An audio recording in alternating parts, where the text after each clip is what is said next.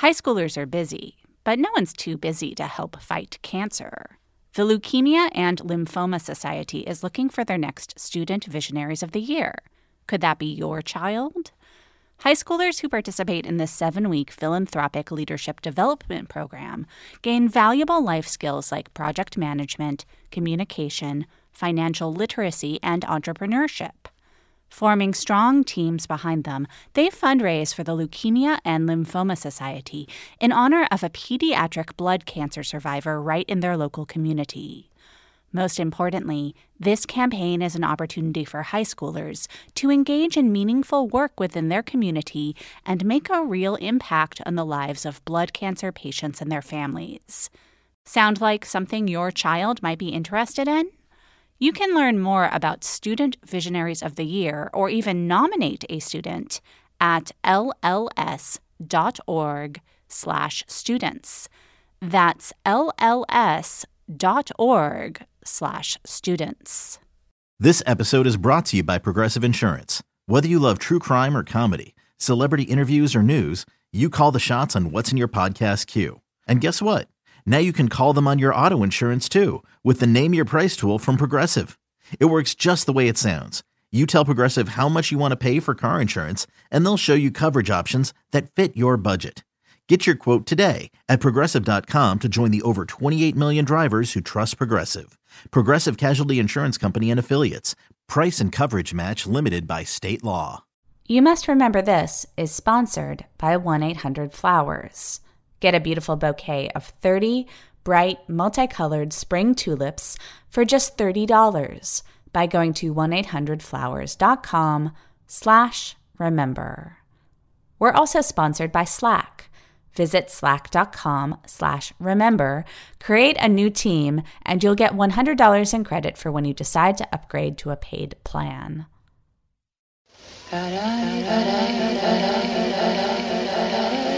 You must remember a kiss is just a kiss, a sigh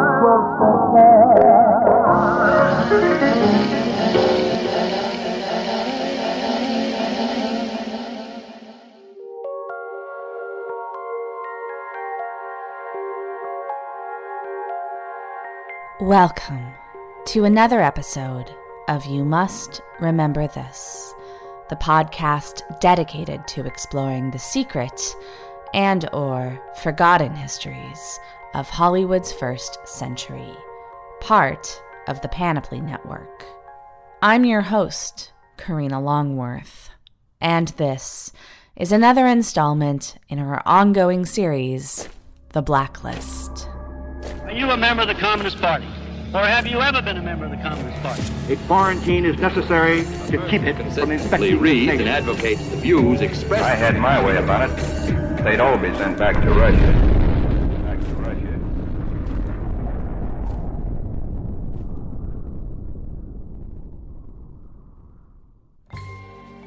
This is also another installment in our unofficial series of episodes on Howard Hughes. Our previous stories about Hughes, though touching on issues like mental illness and chronic infidelity, have been relatively light-hearted. We've talked about his more or less successful love affairs with women like Katharine Hepburn, and his successes as a filmmaker with Hell's Angels and The Outlaw. Today, we're going to explore one of the more troubling aspects of Hughes's legacy the very firm hand he had in enforcing the blacklisting of Hollywood workers, both as the head and owner of RKO Pictures and as a powerful rich guy whose influence went as high as Congress. Today's episode will also tell the story of Paul Jarrico, the first and, as far as I can tell, only screenwriter to be taken to court by a studio over the question of his firing during the blacklist period. After battling with Hughes in court over the breach of his contract and credit on the very minor Jane Russell film, The Las Vegas Story, Jarrico teamed up with two other blacklisted filmmakers, Michael Wilson and Herbert Biberman, to make the truly subversive film that they had never been able to get away with in Hollywood. But even though they were working outside the studio system, Wilson, Biberman, and Jarrico found themselves blocked at every turn, in part thanks to the interference and intimidation of Howard Hughes. Join us, won't you, for the blacklist story of Howard Hughes and Paul Jarrico. This episode is brought to you by Mubi, the curated streaming service dedicated to elevating great cinema from around the globe. Every film on Mubi is hand selected by real people who really love movies, so you get films from iconic directors, from emerging auteurs. There's always something new to discover. And coming up in May, here's something to discover Gasoline Rainbow, the latest film from the Ross brothers. They are the acclaimed directors behind another great film you might have seen called Bloody Nose Empty Pockets. Gasoline Rainbow is about five teens from inland Oregon who pile into a van with a busted taillight to get to a place they've never seen, the Pacific Coast. New York Magazine called it, quote, an ecstatic road trip movie, and that just about sums it up. Gasoline Rainbow opens in U.S. theaters May 10th, and then you can stream it exclusively on Mubi starting May 31st. Best of all, right now you can try Mubi free for 30 days at mubi.com slash YMRT. That's M-U-B-I dot com slash YMRT for a whole month of great cinema for free. Take the ride. Mother's Day is coming up fast, and chances are there's a lady in your life who deserves recognition. Whether it's the mom that supported you for all these years, the wife raising your children, or another mother whose day you just want to brighten. It's time to let them know how much you appreciate them. Send them the best, a beautiful bouquet from 1-800-Flowers.com, the official florist of Mother's Day. 1-800-Flowers.com has an incredible Mother's Day offer for my listeners. Get a beautiful bouquet of 30 bright, multicolored spring tulips for just $30. That's $20 off the regular price. But this special offer is available for a limited time, so lock it in for Mother's Day now. 30 beautiful, vibrant tulips for just $30. You can't beat this exclusive deal from 1 800 Flowers. And if you do it now, you've gotten it out of the way because Mother's Day is something you don't want to forget. To access this special offer and other fantastic deals just for my listeners, go to 1-800-Flowers.com slash remember from your desktop or mobile device. That's 1-800-Flowers.com slash remember. Some common narratives of the blacklist center on people who were persecuted for beliefs they either never had or had evolved away from, or else suggest that they were persecuted for writing subversive films, which was ludicrous because the collaborative nature of Hollywood made it impossible to sneak anything truly radical into a mainstream film. But Paul Jarrico doesn't fit into any of those narratives. He was a committed communist from his youth in the 1930s through the 1950s, even beyond the point when many members of the party had turned their back on it in response to changing times, or to increasingly horrific revelations about Stalin, or just to save their own careers. And Jarrico did believe it was possible to quote unquote sneak progressive messages into Hollywood movies. And he tried to do it. Jarrico eventually revised his ideology and admitted that he had been wrong about Stalin, but he remained committed to certain principles for his entire life. For one thing, he worked longer than almost anyone else to fight for recognition for blacklisted workers. Jarrico was born Israel Shapiro in Los Angeles. His father and uncle, both of whom considered themselves socialists, had a law firm through which they represented the underrepresented. The future Jarrico began attending socialist rallies when he was in high school. By college, he had decided that socialists, quote, weren't militant enough, and he joined the Communist Party. He wanted to learn the art and craft of filmmaking in Hollywood and then go to Russia to contribute his skills to the Soviet cause. This never happened, but he did slowly start finding work as a screenwriter, and at the suggestion of an agent, he changed his name to sound less Jewish. By mid 1937, Jarrico was willing to compromise further, writing to a friend that his ambitions were no longer to make art exactly. Shit, Jarrico wrote. What I want is a job. The height of my aesthetic ambition is $800 a week at MGM. And someday, I'm going to get it. Instead, while remaining very active in party politics and regularly picketing against war, Jarrico spent the next decade and a half slowly making a name for himself as a guy who was great at solving structural problems in scripts and becoming a go to writer and fixer of romantic comedies. He believed that he had to reach a pinnacle of success before he could start sneaking his beliefs into the otherwise formulaic Hollywood movies that he was writing. He worked for nearly two years on the romantic farce Tom, Dick, and Harry, and was open about his efforts to have the movie speak to and on behalf of the working man, as opposed to suggesting that the handsome rich guy was the girl's correct match. Jarrico was nominated for an Oscar for his trouble. After this, Jarrico finally ended up at MGM, where he contributed to the script for the Robert Taylor film, Song of Russia. This was just about the peak of his Hollywood career. Jarrico was finding ways to communicate his political ideas about the world while also making a good living. It was almost too good to be true. In 1947, Jarrico signed a long term deal with RKO. He was not subpoenaed with the rest of the unfriendly 19 that year, a free pass that almost offended him. How hard do you have to work at being a communist? He joked. With his own job apparently safe, Jarrico staunchly and publicly supported the Hollywood Ten, producing a short documentary about their plight and helping to raise funds for their legal fees. Jarrico's contract with RKO was allowed to lapse, but when they needed him to rewrite a script he had already written, in 1951, Jarrico was offered a new contract at the studio at a whopping $2,000 a week. By this time, RKO had been taken over by Howard Hughes, and Hughes had begun instituting increasingly paranoid policies to make sure there were no communists working at his studio. In 1952, Hughes finally made a declaration that he was shutting down production to clean house of communist sympathizers. But in fact, he had been making efforts in that direction for years.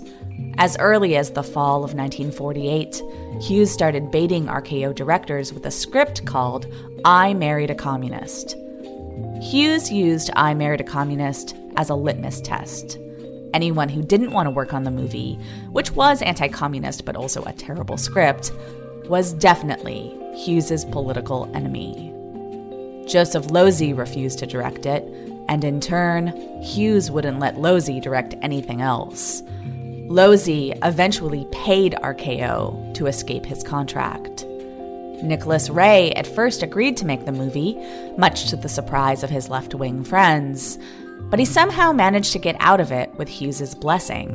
In January 1949, RKO issued a statement saying that Ray had departed the project, quote, for dramatic rather than ideological reasons.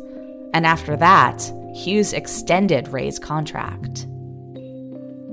Also, under Hughes's auspices, RKO subscribed to a firm called the American Library of Information, which seems to have been a kind of clearinghouse to which you could send names and receive in return a report listing all mentions of the writer or actor in relation to communism or various front groups that had appeared in both mainstream and left wing publications making it basically a pay for play version of the FBI if all the FBI did was do the 1951 equivalent of search LexisNexis and then call what came up incriminating evidence.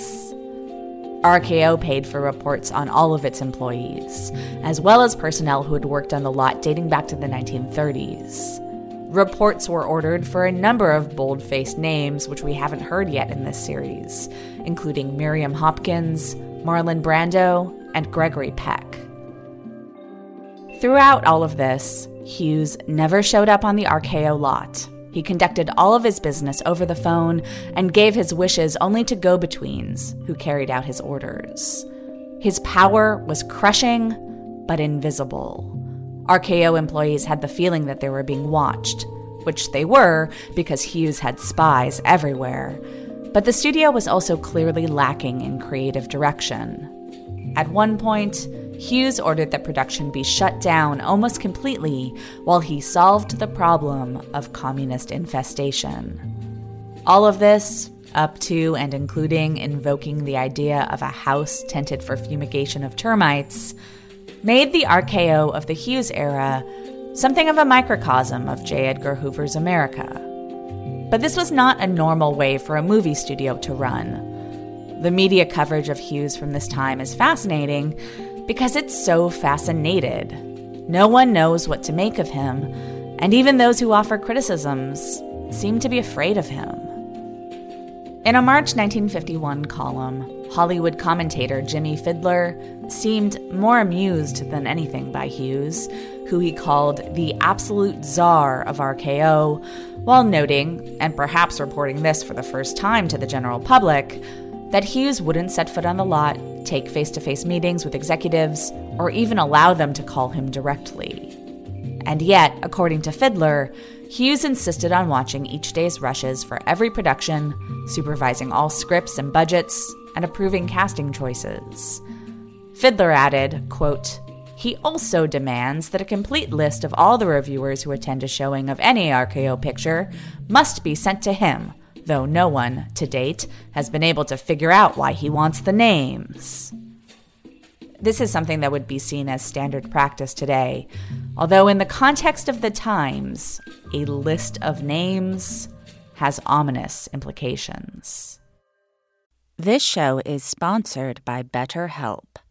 I frequently have this experience in therapy where I tell my analyst something that is happening or happened with someone else, and they ask me how I feel about it, and then they ask me if I have told the person in question how I feel, and a lot of the time my answer is nope, because just telling the analyst is kind of enough. We all carry around different stressors, big and small. When we keep them bottled up, it can start to affect us negatively. Therapy is a safe space to get things off your chest and to figure out how to work through whatever is weighing you down. Everyone needs a sounding board. Just talking to a therapist about what's going on can make you feel better. Other times, a therapist can offer strategies or new ways to frame the difficulty you're having. Maybe you'll leave your session with action items that you can work on, or maybe just talking it through will give you the perspective you need to make changes. But therapy is a good first step to figuring that out. If you're thinking of starting therapy, give BetterHelp a try. It's entirely online and it's designed to be convenient, flexible, and suited to your schedule. Just fill out a brief questionnaire to get matched with a licensed therapist and switch therapists anytime for no additional charge. Get it off your chest with BetterHelp. Visit betterhelp.com slash YMRT today to get 10% off your first month. That's betterhelp, H-E-L-P dot com slash YMRT.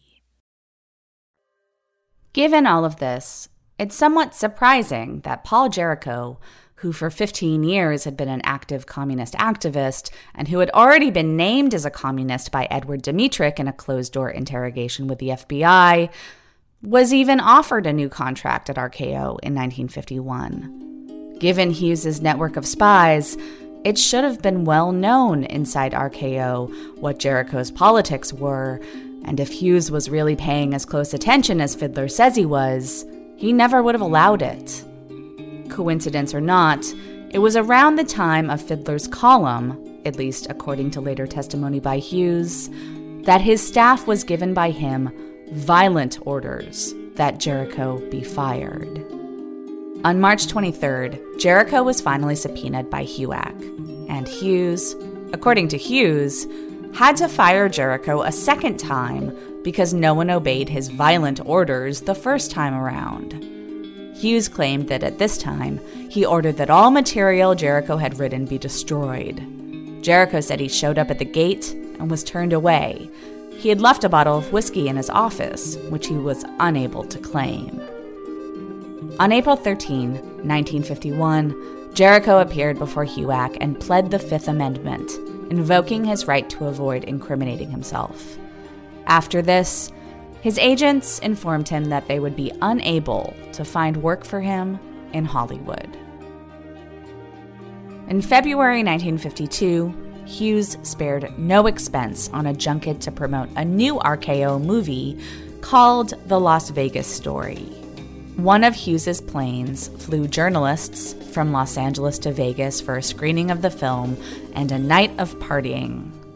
There was thus an enormous amount of press about the Las Vegas story, and Jarrico couldn't miss the fact that none of it mentioned that he had written the screenplay for the film. Hughes had taken Jarrico's name off of the film and given sole credit to Earl Felton, who had done a rewrite after Jarrico was fired. The Screenwriters Guild had the right to arbitrate screen credits, and Jarrico immediately filed a claim with them. His assessment of the discrepancy between his script and the finished film was that while the dialogue had almost completely been rewritten, the structure of the story remained the same as he had written it. The Guild determined that Jarrico should share screenplay credit with the writers RKO had hired to rewrite him in his absence. Hughes disagreed. He maintained that the Guild's contract was with the writer, not the studio, and that Jarrico had violated his contract with the studio by violating the morals clause in his contract by refusing to declare that he was not a communist.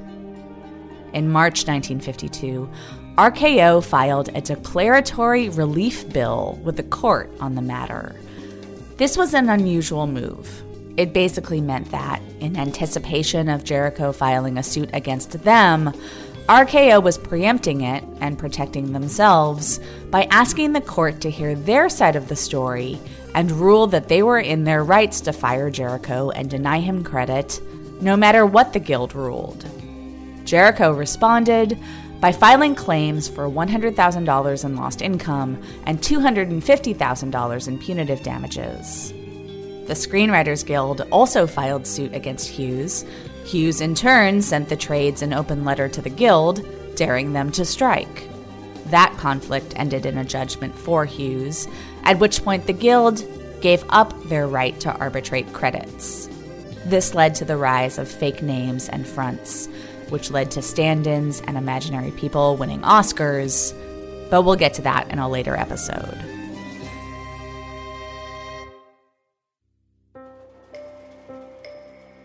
In the run up to his day in court, Jarrico was quoted alleging that Hughes, who had claimed that he had suspended production at RKO in order to hunt communists, was actually trying to distract from the fact that his studio was running at a loss and Hughes was hopeless as to how to turn it around.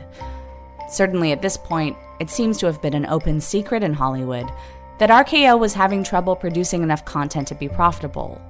And for every column that hinted as much, there'd be an obviously planted item in another paper enthusing about the impressive slate of RKO attractions on the horizon which would indicate that Hughes was aware of the public relations problem and was already working to combat it. So Jarrico's allegation was probably, at least in part, true.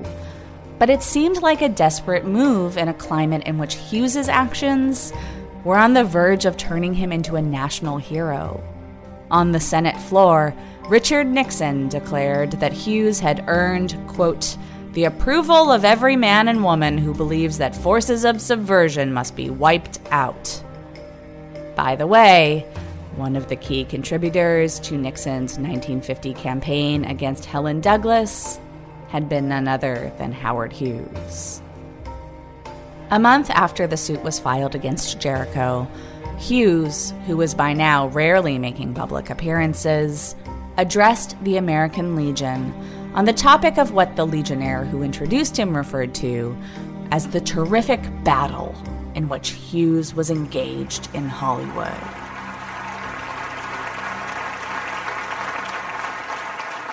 There is no way to tell accurately how many people in Hollywood have communist beliefs, because for every individual who has been at one time or another identified with one of the front organizations, there are many others who have not been so identified, and yet whose beliefs and principles are even stronger than the ones we know about.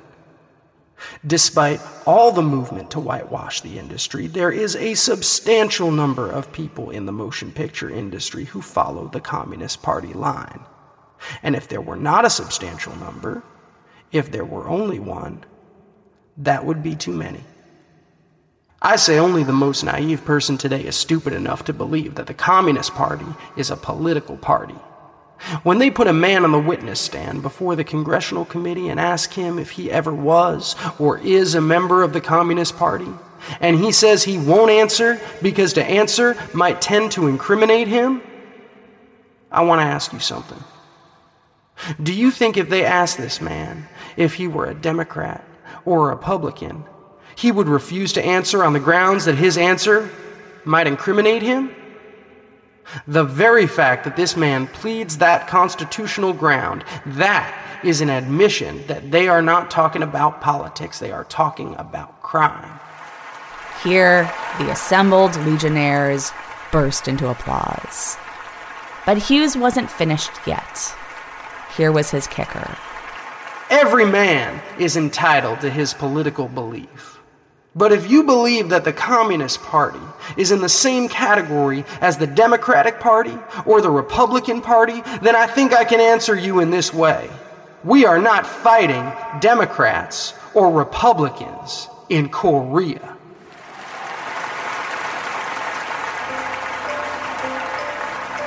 In the fall of 1952, HUAC took their show on the road, holding hearings at the federal building in Los Angeles in which congressmen questioned yet more Hollywood types. As many as 200 blacklisted Hollywood workers picketed on the streets outside the building. The LA Times and Daily News ran photos of the picketers, and Paul Jarrico was amongst the photographed. On November 20th, 1952, Hughes appeared in court to testify against Jarrico. He was vague on the question of why he gave an order to fire Jarrico before the writer was subpoenaed, but he indicated that he perhaps got inside word that the subpoena was coming. Once Jarrico was well and truly thrown off the lot, however, Hughes believed that no trace of him was left behind. I am sure that none of my subordinates would have dared to use Jarrico's stuff after I ordered it out. The key question in the trial was not really whether or not Jarrico had contributed to the script for the Las Vegas story. It was whether or not Hughes and RKO breached Jarrico's contract by firing him. The Hughes camp said no, Jarrico breached his contract by violating the morals clause. This seems a little cray if they really tried to fire him before he was even subpoenaed, months before he was given a chance to testify before HUAC, where he could have cleared his name. But the history of morals clauses in Hollywood is a funny one, rife with double and inconsistently applied standards. For the first 25 years or so that morals clauses existed in Hollywood, they were mostly used to scare performers into falling in line. Before the blacklist era, they had never actually been used to fire anyone. Okay, quick math. The less your business spends on operations, on multiple systems, on delivering your product or service, the more margin you have and the more money you keep.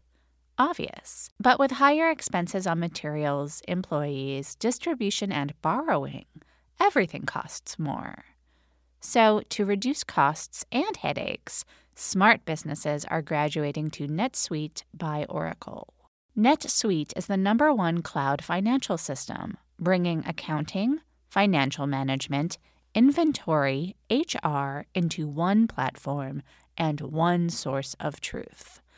With NetSuite, you reduce IT costs because NetSuite lives in the cloud with no hardware required, accessed from anywhere. You cut the cost of maintaining multiple systems because you've got one unified business management suite and you're improving efficiency by bringing all your major business processes into one platform, slashing manual tasks and errors. Over 37,000 companies have already made the move. So do the math. See how you'll profit with NetSuite. Backed by popular demand, NetSuite has extended its one of a kind flexible financing program for a few more weeks. Head to netsuite.com slash remember. netsuite.com slash remember. netsuite.com slash remember.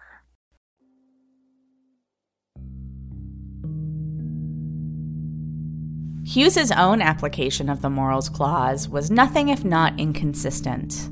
In the fall of 1948, shortly after Hughes took over RKO, one of the studio's biggest stars, Robert Mitchum, was arrested for possession of marijuana. Mitchum spent a month in state prison, where Hughes visited him, and upon release, Mitchum continued to be one of RKO's most cherished and profitable stars. Late in life, Mitchum apparently told people that the whole arrest and prison stint had been a publicity stunt ginned up by Hughes's RKO, which is both baffling and not totally out of the realm of possibility. Of course, much of what Hughes himself got up to in his personal life would seem to violate any kind of morals clause that a boss could try to hold him to, if he had ever had a boss in his life. Jarrico was hoping that his lawyers would use Hughes's womanizing against him, and he even put together a dossier to help them do it. Since the issue was his right to take my name off of a film under a morality clause, Jarrico said, I did think his morality was pertinent.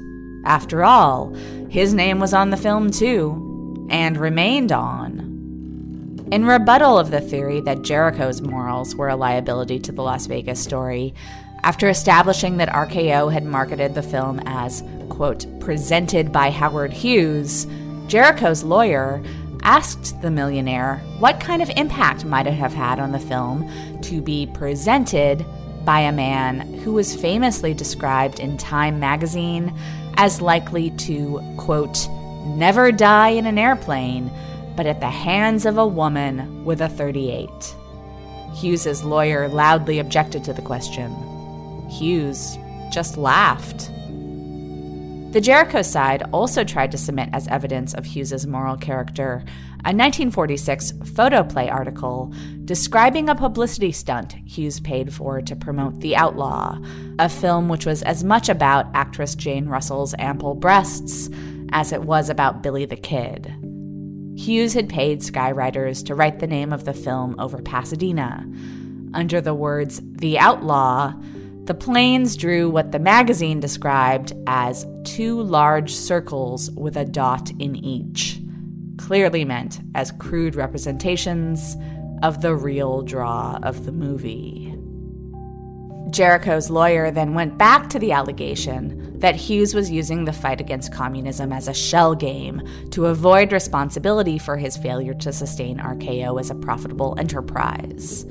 Hughes and his attorneys repeatedly denied that RKO had been shut down, but conceded that the studio had been and was in a phase of, quote, limited production. After Hughes completed his testimony, his lawyers brought in an advertising executive and a political science professor to testify that in the minds of the public, a plea of the Fifth Amendment was equivalent to guilt particularly in the instance of accused communists, using the amendment to avoid answering questions to Congress. Jarrico took the stand on November 24th. His attorney's strategy seemed to be to prove that only Hughes and RKO had viewed Jarrico's actions before Congress and his wider pattern of support for his peers who had been similarly persecuted to be a bad thing.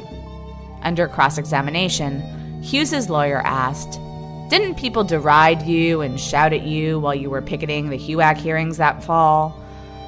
Jarrico responded, Yes, there was a small group which was hired for that purpose, but they shouted at the pickets as a group, not at me personally. The judge ordered that the phrase, hired for that purpose, be stricken from the record. When the Hughes side rested their case, Jarrico's attorney called Richard Davis, one of Hughes's personal publicists, to the stand. Davis acknowledged that he had sent out press releases about Hughes's battles with Jarrico, which Jarrico's side said was evidence that Hughes started the battles as a publicity stunt, as a smokescreen to distract attention from the real troubles at RKO. Hughes's side protested that Jarrico created the publicity himself by refusing to tell Congress whether or not he was a communist. Incredibly, none of the news reports about this case indicate that anyone noted the strangeness of this argument, given that Hughes claimed he had fired Jarrico before he was even subpoenaed.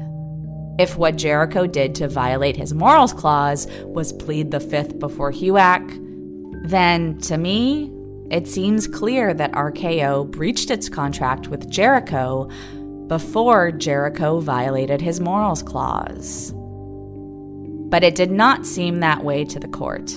November 26, 1952, a Los Angeles judge declared that Hughes and RKO were within their rights to deny credit to Jarrico on the Las Vegas story because Jarrico's conduct before HUAC brought the writer into, quote, public disgrace thus violating the morals clause in his contract. Jarrico probably never had a chance. The case was heard by the judge without a jury, and before testimony was completed, the judge struck Jarrico's request for punitive damages, allowing him to counterclaim just $100,000 in lost wages. It was the first court judgment against a movie employee fired for refusing to answer HUAC's questions and Hughes issued a comment suggesting that he hoped it wouldn't be the last. I hope this court decision will encourage the rest of the motion picture industry, and indeed all industry, to weed out these men and women from their ranks.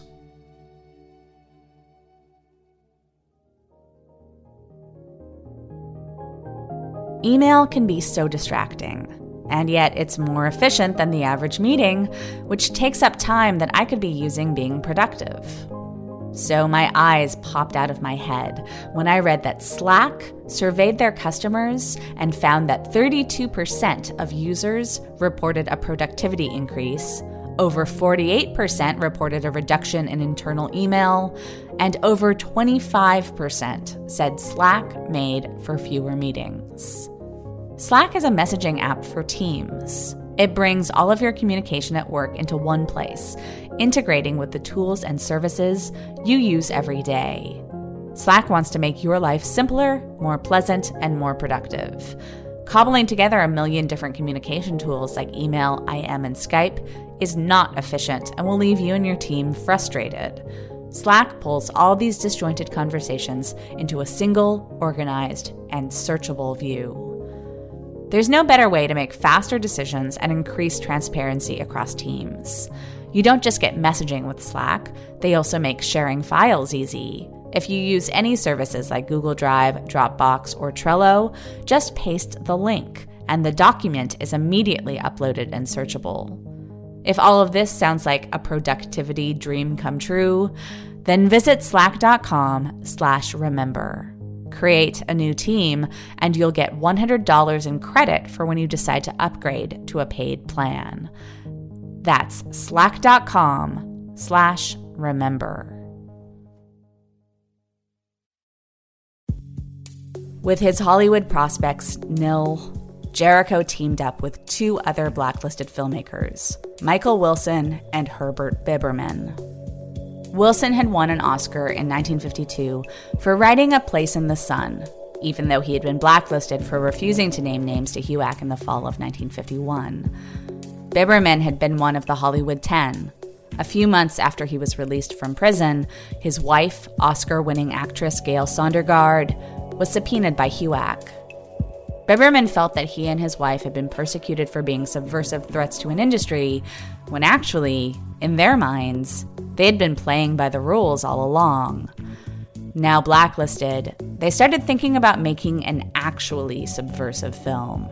A film which used their skills as craftspeople of Hollywood entertainments to dramatize issues that had drawn them to the party the rights of workers, the personhood of non whites, and equality between men and women.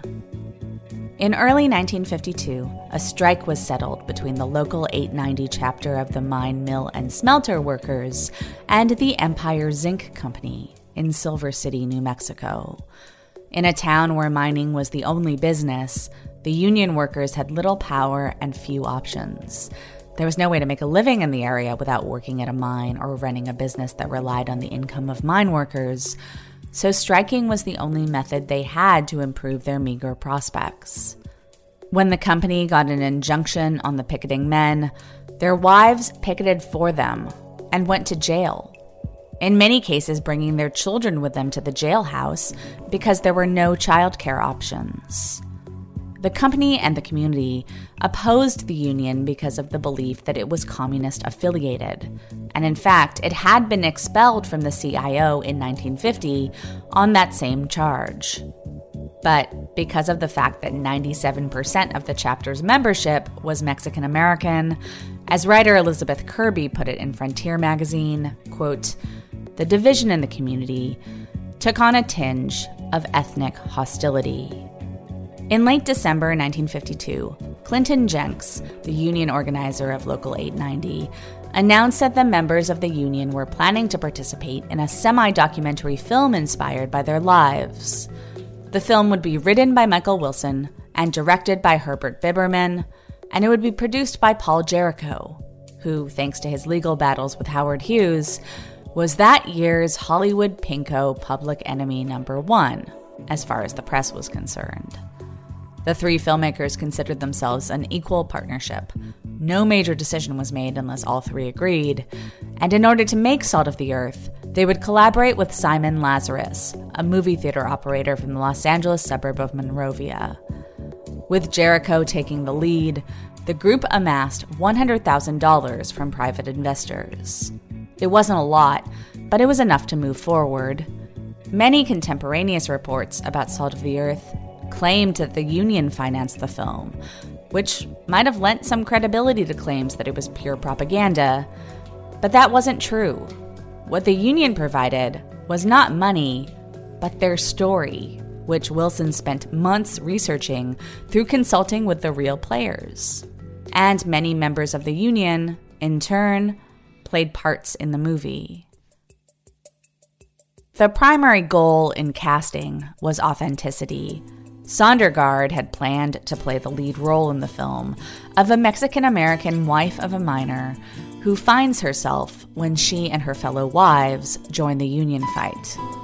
But once the filmmakers started working with the real people of Silver City, it became apparent that casting a white, Oscar winning Hollywood actress in the role of a Hispanic woman whose life circumstances were in large part dictated by the color of her skin would be to replicate the whitewashing of the system that they were trying to escape. And so the group decided to offer the lead role in the film to Rosaura Revueltas, a Mexican actress who had recently won that country's version of the Academy Award for Best Actress. Jencks, a blonde and blue eyed decorated war veteran, would essentially play himself in the film, the white organizer of a predominantly Mexican American union in a community in which the white men in power generally treat the non white workers as a breed less than human. Other members of the community would also play characters familiar to their own situations. Shooting began in late January 1953 on the ranch of a local who was happy to host the film crew. And everything pretty much went smoothly until the end of February.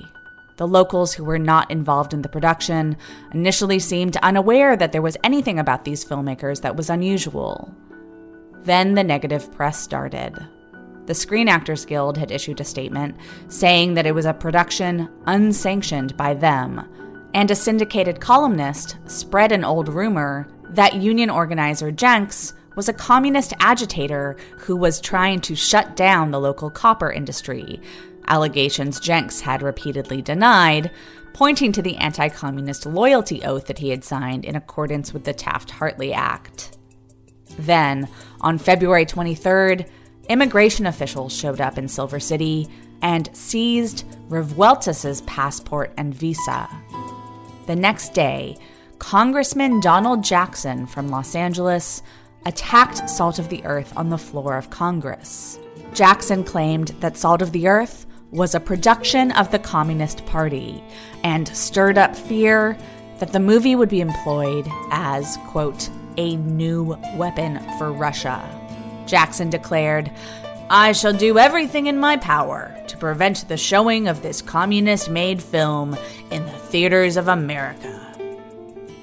From the New Mexico set of the film, Jarrico issued a statement inviting Jackson to, quote, take off his cloak of congressional immunity and fight like a man.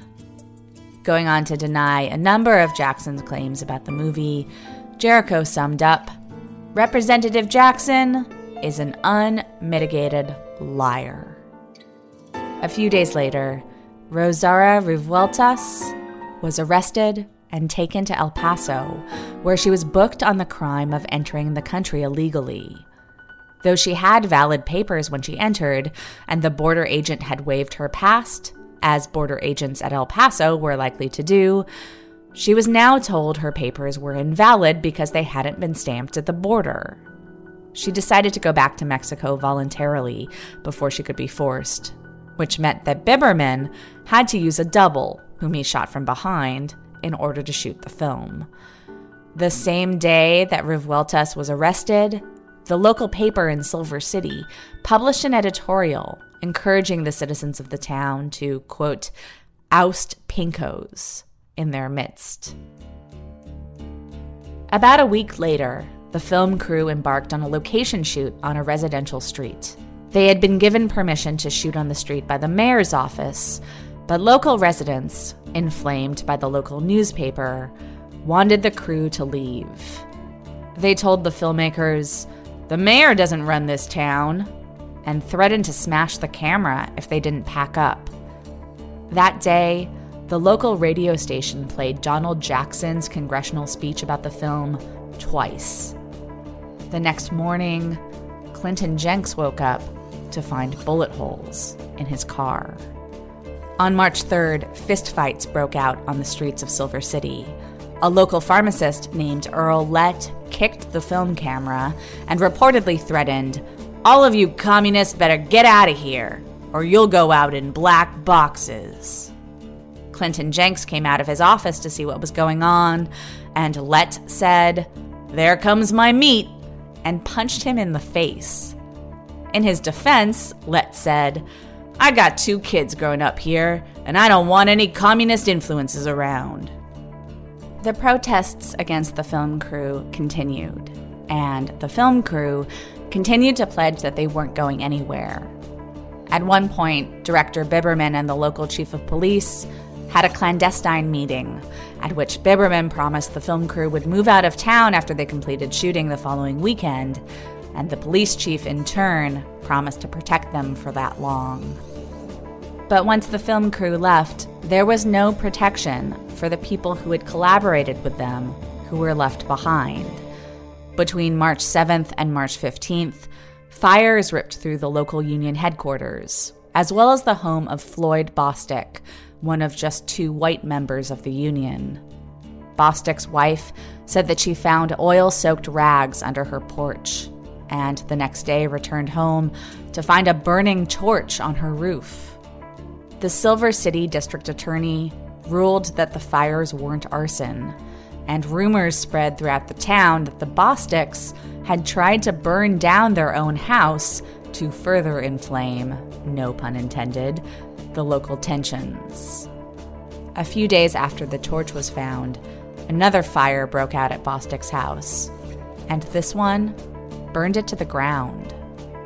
Meanwhile, Congressman Donald Jackson continued his campaign against the film. On the floor of Congress on March 19, Jackson was allowed to read aloud a number of letters he had received in support of his campaign against Salt of the Earth. One of these letters was from Howard Hughes, who offered a step by step plan to sabotage the completion of the movie. If the motion picture industry not only in Hollywood, but throughout the United States, will refuse to apply these skills, will refuse to furnish this equipment, the picture cannot be completed in this country. Hughes noted that the film lab Pathé had accepted a down payment from Jarrico and Co. to process their film dailies, but that after headlines started appearing branding the film as a communist plot, Pathé returned the money and refused to process the film. Hughes then added this ominous bit of information Investigation fails to disclose where the laboratory work is being done now, but it is being done somewhere by someone. And a great deal more laboratory work will have to be done by someone before the motion picture can be completed. By investigation, Hughes was, of course, referring to his own network of private detectives and paid spies. With that one word, he put the Salt of the Earth crew on notice that he had them under surveillance. Hughes went on to recommend that the following institutions and workers be, quote, alert to the situation and refuse to work on Salt of the Earth film laboratories, suppliers of films, musicians and recording technicians necessary to record music, technicians who make dissolves, fades, etc., owners and operators of sound recording equipment and dubbing rooms, positive and negative editors and cutters, and laboratories that make release prints.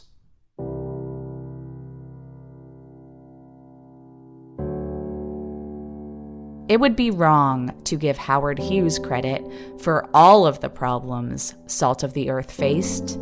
As Hughes himself pointed out, Pathé's boycott of the film predated his declaration. And the filmmakers had also had trouble securing a crew because IATSE refused to work with them from the outset. And also, you know, their lead actress was threatened into self deportation before Hughes went public with his recommendation slash threat. But in his memoir about Salt of the Earth, Biberman would give Hughes plenty of credit for turning many arms of the industry against them. He details problems securing the work of many of the types of craftspeople Hughes called on to refuse to work on Salt of the Earth, including editors, special effects technicians, and sound workers and facilities. Biberman offers exhaustive testimony, detailing the team's frustrated attempts to distribute the movie. But the Cliff Notes version is that no distributor would release it nationally, so the filmmakers had to book engagements themselves. And then they were stymied by local IATSE projectionists who refused to handle the film.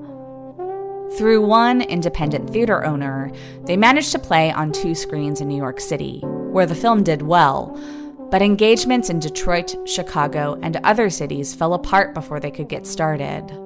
They had to rent a house to show the movie for a week in Los Angeles, but the local papers refused to accept advertising. By the end of what passed for Salt of the Earth's domestic run, the filmmakers were in debt by over $200,000. They mounted an antitrust action against the major distributors and exhibitors in 1956. It took eight years for the case to resolve in a judgment against the filmmakers.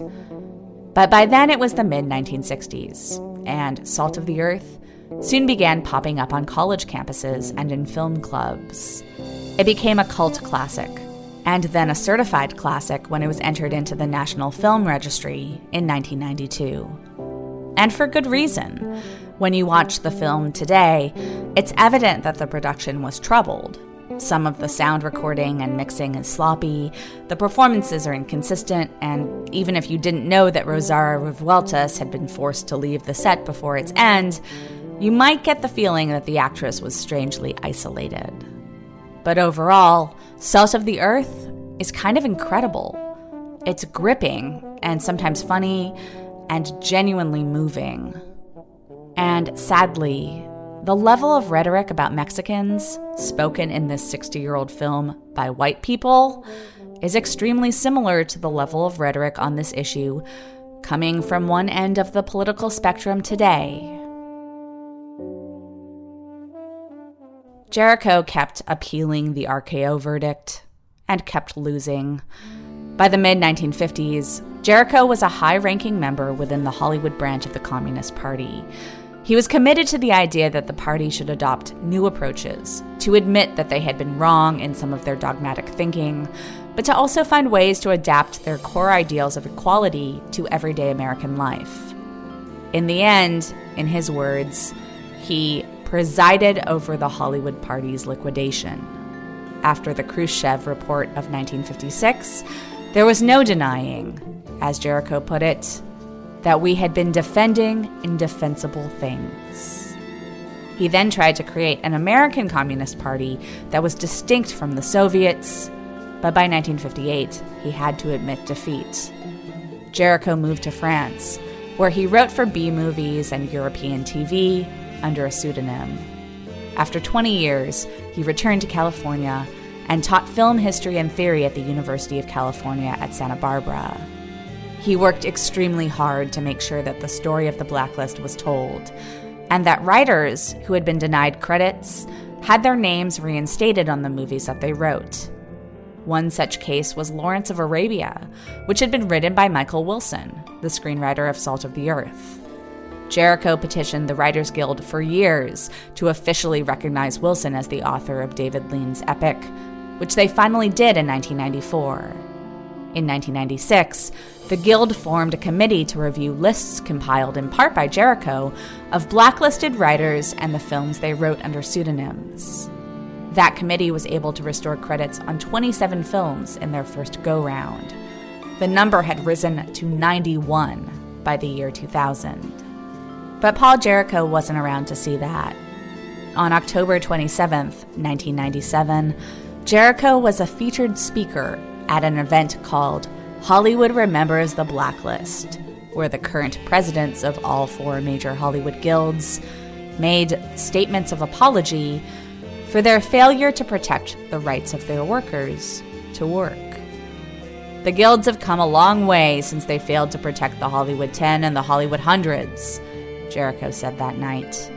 What you and your fellow presidents have reaffirmed tonight is the guiding principles of unionism that an injury to one is an injury to all.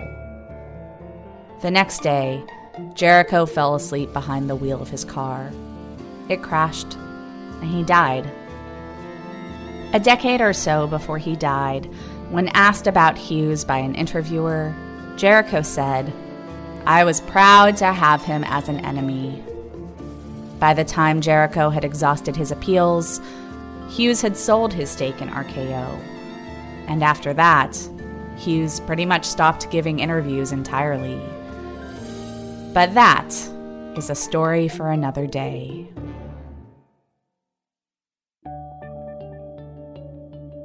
Thanks for listening to You Must Remember This. This episode was written, narrated, and produced by Karina Longworth. That's me. Special thanks to our special guest, Noah Segan, returned as Howard Hughes. In our archives, you can find several more episodes about Howard Hughes, all featuring the voice talents of Mr. Segan. Our production and research assistant is Lindsay D. Schoenholtz, and our editor is Henry Molofsky. Our logo was designed by Teddy Blanks.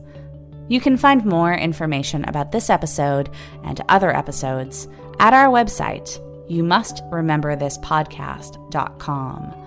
You can follow us on Twitter at Remember This Pod.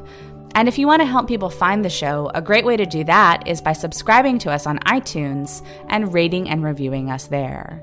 We're also available on other podcatchers of your choice. We'll be back next week with another tale from the secret and or forgotten histories of Hollywood's first century. Join us then, won't you? Good night to the hardworking people. Let's drink to the lonely of earth. Raise your glass to the good and the evil. Let's drink to the salt of the earth. Say a prayer for the common.